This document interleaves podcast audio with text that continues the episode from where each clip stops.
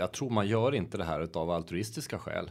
Eh, hur vackert det än hade varit, utan det är överlevnadsfrågor. Alltså hur ska vi säkerställa eh, en, en bra och duktig kompetens framåt? Hur säkerställer vi att vi är relevanta för, för våra kunder och, och våra konsumenter? Och för att vi ska klara av det, då måste vi ju kunna rekrytera från hela befolkningen. Man kan, man kan inte bara selektera ut en viss del av befolkningen. Liksom. Man måste kunna rekrytera från hela eh, och man måste kunna sälja och vara relevant för, för hela befolkningen på, på säljsidan. Så att det finns en, det finns en, en, en väldigt, väldigt stark, som jag sa inledningsvis, där, att en, en mångfaldsacceleration i hela samhället som, som, som driver på det här. Och, och klarar man inte som företag att, att följa med den resan, då kommer man få det tufft.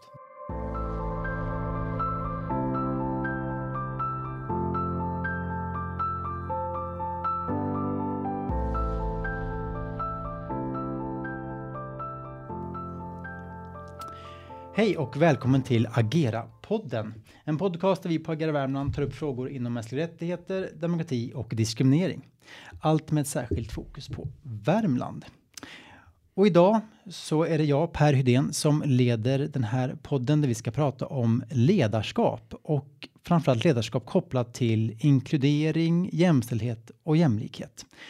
Och som tur är ska jag inte göra det här själv utan jag säger varmt välkommen till dig Anders Fredriksson. Tack Per och jättesnällt att du bjöd in mig. Ja, hur är läget? Jo, det är alldeles utmärkt. Solen skiner och eh, sommaren är i antågande så att eh, det kunde inte vara bättre. Nej, härligt att höra. Jo, detsamma. Jag såg eh, igår så syrenblommorna hade börjat sluta. Det är fantastiskt. Eh, du är ju vd på Löfbergs. Det stämmer. Och jag tror att de flesta som lyssnar eh, på, det här, på den här podden eh, mycket väl känner till Löfbergs. En av eh, våra stoltheter här i Värmland vad gäller företag. Men du får ändå gärna berätta lite grann eh, om eh, din roll på Löfbergs och, och vad ni gör. Ja, Löfbergs är ju som förhoppningsvis för flesta vet, är ju, vi är kafferostare. Eh, vi rostar eh, upp mot 30 000 ton kaffe per år, 10 miljoner koppar om dagen. En väldig massa kopp kaffe. Eh, min bakgrund är att jag eh, har varit i livsmedelsindustrin i, i sex år. Innan det jag har jobbat i, eh, som vd i eh, kemiindustri och så vidare. Så, jag har varit vd sedan jag var 29 år. Så att jag har nästan aldrig haft något annat jobb än att vara ny vd faktiskt. Um, ja, så det är en wow. snabb bakgrund med mig. Ja, just det. Och du är ju ganska nyligen inflyttad till Värmland. Ja, åtta månader sedan började. Jag började i augusti och vi har precis fått tillträde till huset här och efter studenten så flyttar vi ner eh, bohaget från, från Umeå till Karlstad. Just det. Oh, wow, det är, det är kul. Jag är ju själv inflyttad eh, till Värmland, men det var 2009, så det är ett tag sedan. Men det är alltid eh, det är kul att vi båda två här inflyttade till detta fantastiska landskap. Du, om vi går in på de här frågorna Eh, vi på Agera Värmland jobbar ju väldigt mycket med eh, inkludering och sådär och hjälper arbetsgivare i det. Och där är ju ledarskapet väldigt centralt i alla fall, eh, ser vi. Hur, eh, hur, vad innebär ledarskapet för dig kopplat just till eh, lika rättigheter och möjligheter? Det är som du säger, det är ju helt centralt för att det är på något sätt så sätter ju ledarskapet upp. Eh, de sätter normerna, de sätter riktlinjen och, och man prioriterar resurserna också. Så att eh, har man inte med sig ledarskapet i den förändringsprocessen, då kommer ingenting att hända. Det är, eh, oh, så är det är den kalla fakta helt enkelt, så det är absolut centralt. Mm. Om man ser på din din resa under ditt eh, yrkesliv, ser du någon? Hur har de här frågorna? Har de förändrats någonting? Eh, vad gäller just inkludering och jämställdhet, mångfald i, i arbetslivet. Just, ser du någon förändring kring hur man pratar med frågorna, hur mycket tid man lägger ner och resurser och så vidare? Ja, jag har varit vd då i, i drygt 20 år och det, det är ju en jättestor förändring idag mot för tidigare. Alltså det är en eh, så vi har en, det är en accelererande eh, mångfald i samhället i stort. Va? Allt från åsikter till, till givetvis kulturella bakgrunder och så vidare. Eh, och det här sprides ju in i företagen. För att vara konkurrenskraftig idag eh, på, på produktsidan så, så, måste du vara, du måste vara relevant i, i det budskap du har, men också inte minst för att kunna attrahera rätt personal. Så det är en, det är en enorm skillnad idag mot för det var när jag började på, på slutet av 90-talet. Mm. Om vi backar lite grann också till, just, till, till ledarskapet um, och för dig som, som ledare, när mår du som bäst som ledare?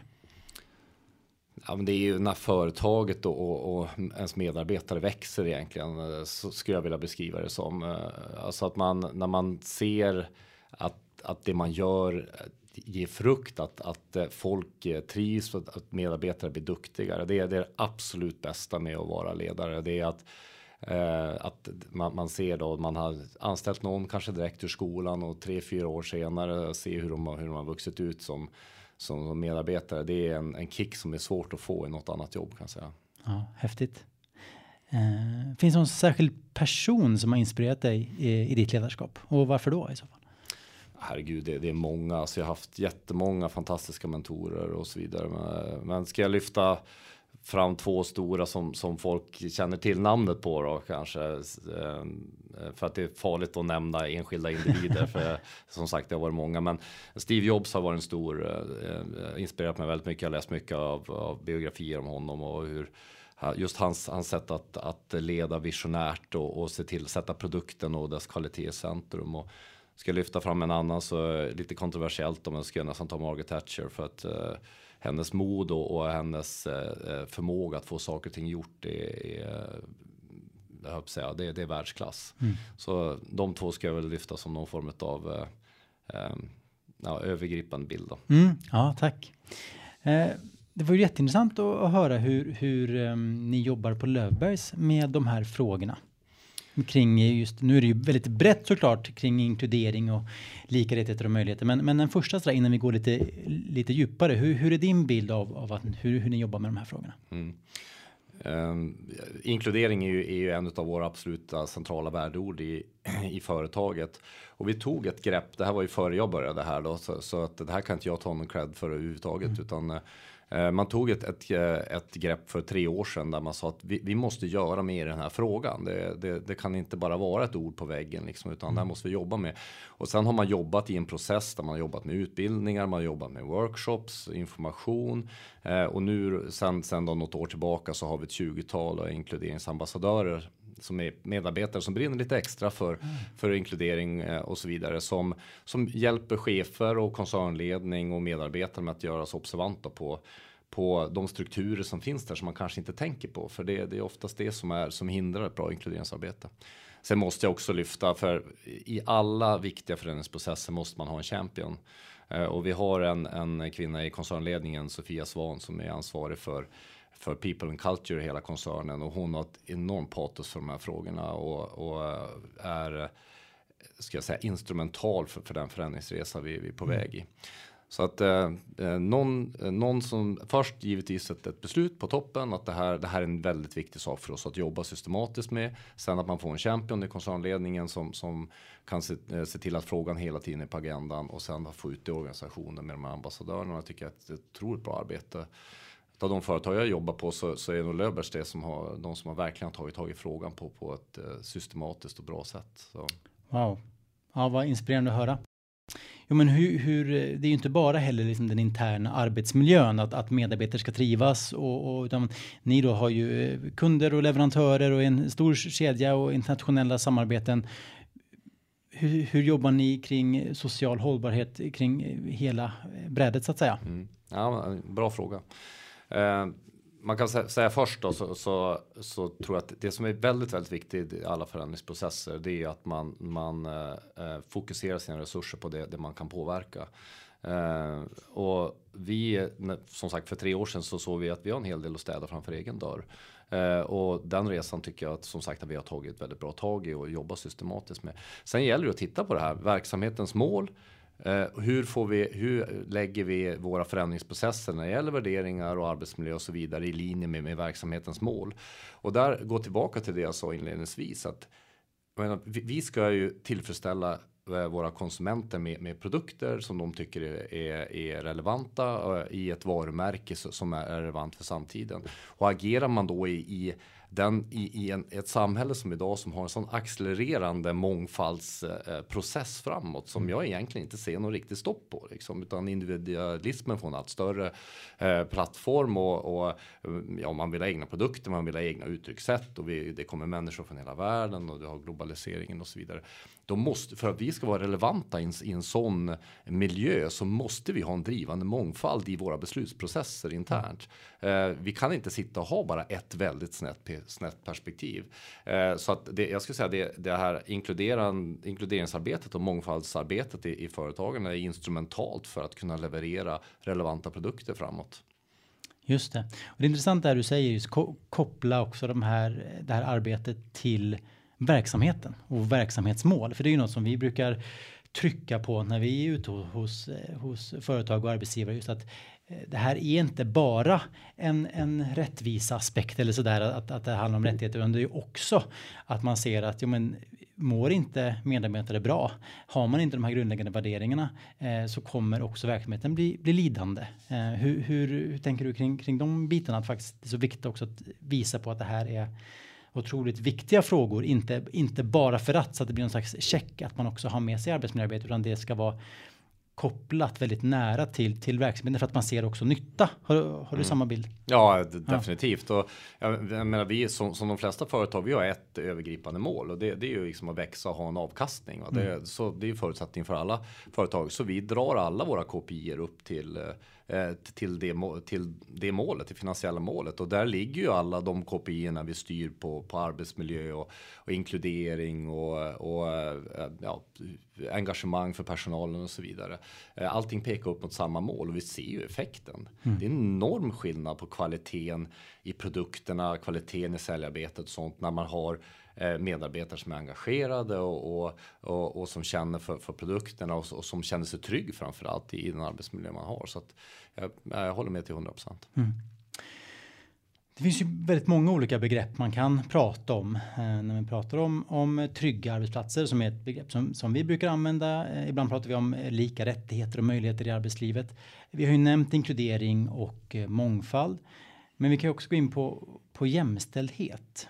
Hur ser du på den frågan och hur jobbar ni på Löfbergs med, med just jämställdhetsfrågan? Först, man kan börja ställa jämlikhet mot jämställdhet lite grann eller bara för att få så man, man, man placerar begreppen. För mig så är ju jämlikheten en, i grunden handlar om alla människors lika värde. Mm. Eh, så att det här är ju det är en rättvisefråga i, i någon mening då jämställdhet skulle i min, nu är jag ju inte någon expert på, på definitionerna, liksom, men jag ser jämställdhet som, som processen för att driva jämlikhet just mellan könen mm. i, i, i, organisationen.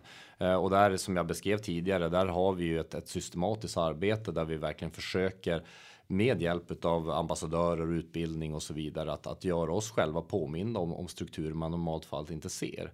Så att Eh, Eh, ja, men bara en sån sak, enkel sak som varför söker män eller kvinnor vissa positioner hela tiden? Med, eh, kan vi ändra eh, vårt sätt att beskriva eh, befattningar på ett sätt som gör att det blir mer attraktivt för, för det andra könet? Och, eh, kan vi påverka liksom andra saker som, som, som eh, eh stärker då jämställdheten i, i, i ett längre perspektiv? Mm.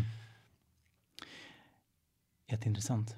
Um, vilka utmaningar ser du när det kommer till lika rättigheter och möjligheter? Framförallt ja, i arbetslivet. Ja, om jag går in på den specifika frågan först och sen kan jag bredda mm. tillbaka till den generella förändringsutmaningarna som, som man alltid står inför. Men specifikt så är ju det att, att inse att, att det här har vi faktiskt en utmaning eller ett problem. Eh, och, och, bestämma oss att det, vi kan bättre än det här. Eh, och det tyckte jag Löfbergs gjorde på ett väldigt bra sätt för, för tre år sedan. Att vi mm. kan för 17 bättre och så satte man en process för det där. Eh, och sen, sen gäller det då att, att jobba hela tiden på att försöka förstå vad är barriärerna till den här förändringsresan eh, och hur kan vi systematiskt jobba bort dem? Men sen ska jag komma dem att ta ett steg tillbaka och säga det, det stora utmaningen egentligen det är ju att sen kommer vardagen med den här whirlwinden eller typ eh, virvelvinden som bara rullar runt hela tiden med eh, ja, saker som händer. Det är kundsaker som händer, det är produktionsproblem, det är leveransproblem och så vidare. Och att då klara av att driva, fortsätta att, att pusha en sån här eh, kulturell förändringsprocess framåt där. Det är ju ständ, koncernledningars eller företagsledningars ständiga utmaning skulle jag vilja säga. För att hade man bara en sak att fokusera på, eh, då hade det, det inte varit något problem. Utan tricket med de här långsamma förändringsprocesserna, för det är ju det här när man, när man jobbar med normer och, och kulturer, det är ju ingenting som du kan, det är ju inte ett beslut du fattar, utan det handlar om att ändra beteende då att, att hålla det systematiskt framåt när, när, när virvelvinden snurrar, det, det är den största utmaningen skulle jag vilja säga. Och det är därför vi har de här äh, inkluderingsambassadörerna. Det är därför vi har Sofias roll i, i, i koncernledningen och att vi lyfter upp det kvartalsvis för, för att titta på liksom, jobbar vi oss verkligen framåt med de här frågorna? För att inte glömma bort den där rutan hela tiden. Du vet, eh, väldigt, eh, väldigt viktigt, men inte så bråttom, för den tenderar man till att falla ur väldigt ofta och det är inte bara inkluderingsförändringsprocesser, det är ju även andra. Så att eh, ja, så det är en utmaningsbeskrivning skulle jag säga. Ja, men också samtidigt då i den här eh, beskrivningen du lyfter så, så kommer de här goda exemplen som, som eh, jag ser som är väldigt inspirerande. Så att ni har de här ambassadörerna som kan verkligen vara nere i verksamheten. Men ni också har prioritet i frågan liksom från högsta ort. Eh, det är ju, och att ni också mäter som du säger. Ni, ni följer utvecklingen och, och ser att ja, men det här må, vi kan bättre. Eh, men också att, att det ger effekt det är också sådana här parametrar som, som vi gärna tittar på. Att man eh, inte heller bara, för, för, det kan också vara en tendens att man kanske vill göra e, ett bra arbetsmiljöarbete, men man tar in någon, någon eh, åtgärd av lite slentrian eller säger nej, men vi ska väl ha utbildning för det, det ska man väl ha. Men kanske egentligen inte vet vad, vilken utmaning, specifik utmaning som, som man på sin arbetsplats faktiskt brottas med. Det kanske inte alls är en, en eh, utbildning för medarbetarna som, som är fallet vad man behöver där utan man kanske behöver skapa en kultur hos, hos, hos cheferna att det, att det är mer okej okay att anmäla någonting fel. Nu tog jag bara ett exempel. Då. Så det är väldigt inspirerande att höra om de eh, exemplen du, du lyfter där för det är sånt som vi också gärna vill, vill sprida vi på Agera Värmland. Eh, och något som du också plockar upp här i din utmaning som jag tänker på det är ju det här med att det händer mycket i vår omvärld. Eh, det har ju vi sett. Först en pandemi och nu också en väldigt orolig omvärld som påverkar väldigt många eh, ja, såklart människor och där inom företag och arbetsplatser. Där vi såg ett tag, framförallt under pandemin, att, att de här frågorna kring aktiva åtgärder för lika rättigheter och möjligheter fick stå lite undan ett tag. Eh, och det kan man ju ibland förstå när det är ett akut krisläge. Men när det, det blir liksom en, en, väldigt lång kris som den här pandemin har varit så, så såg vi stor risker med att, att eh, de här frågorna blir eftersatta om vi inte gör de här prioriteringarna eh, kring eh, exempelvis då inkludering och jämställdhet och ja, lika rättigheter och möjligheter. Men jag blev då lite glad. Eh, du och jag Anders, vi träffades ju faktiskt i fredags på Handelskammarens affärsresa och då var det många olika föredrag där du också deltog i panelsamtal, men där just social hållbarhet lyftes väldigt starkt um, och verkar vara någonting som näringslivet tar tag i på största allvar för också att det är någonting som som är en, en, en trend så att säga just nu att det här det här kommer hålla i sig och det är något man måste jobba med. Ja, nej, men så och det, det jag tror man gör inte det här utav altruistiska skäl. Eh, hur vackert det än hade varit, utan det är överlevnadsfrågor. Ja. Alltså hur ska vi säkerställa Eh, Eh, bra och duktig kompetens framåt. Hur säkerställer vi att vi är relevanta för, för våra kunder och, och våra konsumenter? Och för att vi ska klara av det, då måste vi ju kunna rekrytera från hela befolkningen. Man kan, man kan inte bara selektera ut en viss del av befolkningen. Liksom. Man måste kunna rekrytera från hela. Eh, och man måste kunna sälja och vara relevant för, för hela befolkningen på, på säljsidan. Så att det finns, en, det finns en, en, en väldigt, väldigt stark, som jag sa inledningsvis, här, att en, en mångfaldsacceleration i hela samhället som, som, som driver på det här. Och, och klarar man inte som företag av att, att följa med den resan, då kommer man få det tufft. Det är mm. jag helt övertygad om. Precis. Vi har ju pratat eh, om ledarskapet, hur viktigt det är. Och ni har ju förstås i er organisation eh, flera nivåer av, ledarskap förstås. Hur, hur pratar ni i eh, just ledarskapsteam och sådär där om de här frågorna? Det är som om man går in lite mer operationellt så har vi på koncernledningen då som, som är ett, så att säga, mitt, mitt verktyg eh, att jobba med. Där har vi ju kvartalsvis uppföljning på nyckeltalen kring de här frågorna.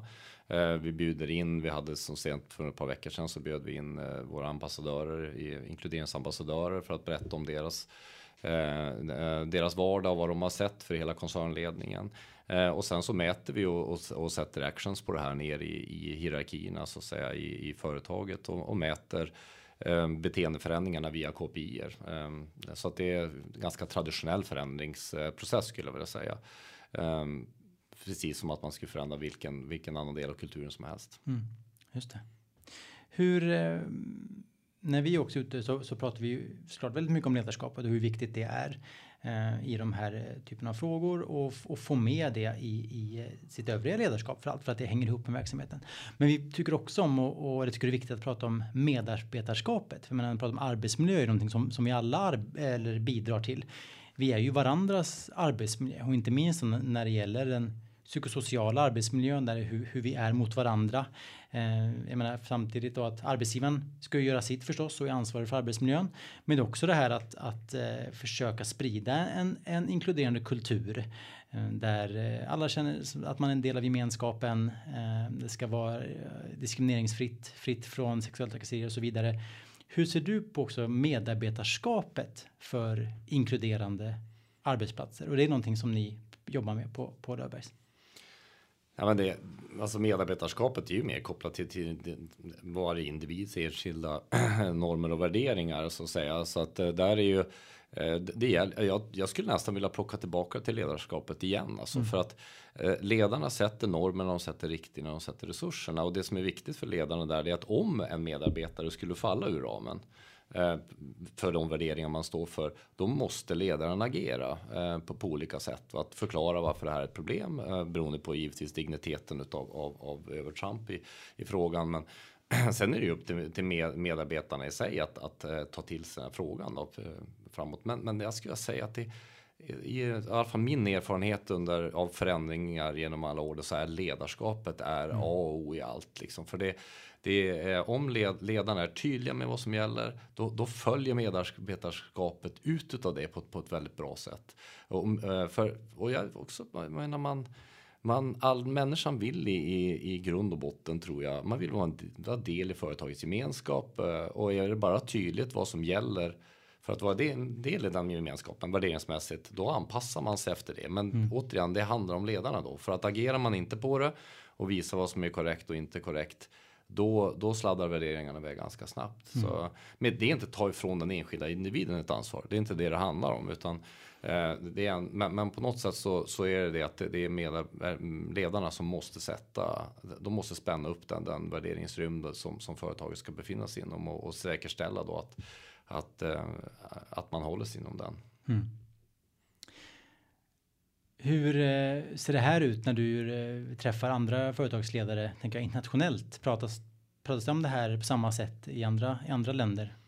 Ja, det gör det ju, men det, det används ju på, på, liksom man använder lite olika nomenklatur. Men jag skulle vilja säga ändå att den känslan nu har jag ju, det, de jag har mest att göra med det är ju länder runt i norra Europa och eh, Europa främst då. Så, men, men, Sverige ligger ju ändå långt fram i, i de här frågorna, så vi är vi är långt ifrån i mål med frågorna. Alltså, herregud, vi har en lång resa kvar. Men, men jämför man med, med vad, vad många av våra, våra eh, kollegor har ute i de andra länderna så tycker jag att vi har kommit väldigt långt. Och frågan är framförallt väldigt högt uppe på, på agendan här mm. i, i, Sverige, vilket den inte riktigt är i, i, i många av de andra länderna. Så att, eh, jag tycker att vi, eh, vi har väl liksom, vi då som är, jobbar i internationella företag har ju möjlighet att sprida liksom en, en eh, ja, exportera en värdering helt enkelt på, på ett bra sätt som, som vi vet i förlängning kommer komma dit också. Mm.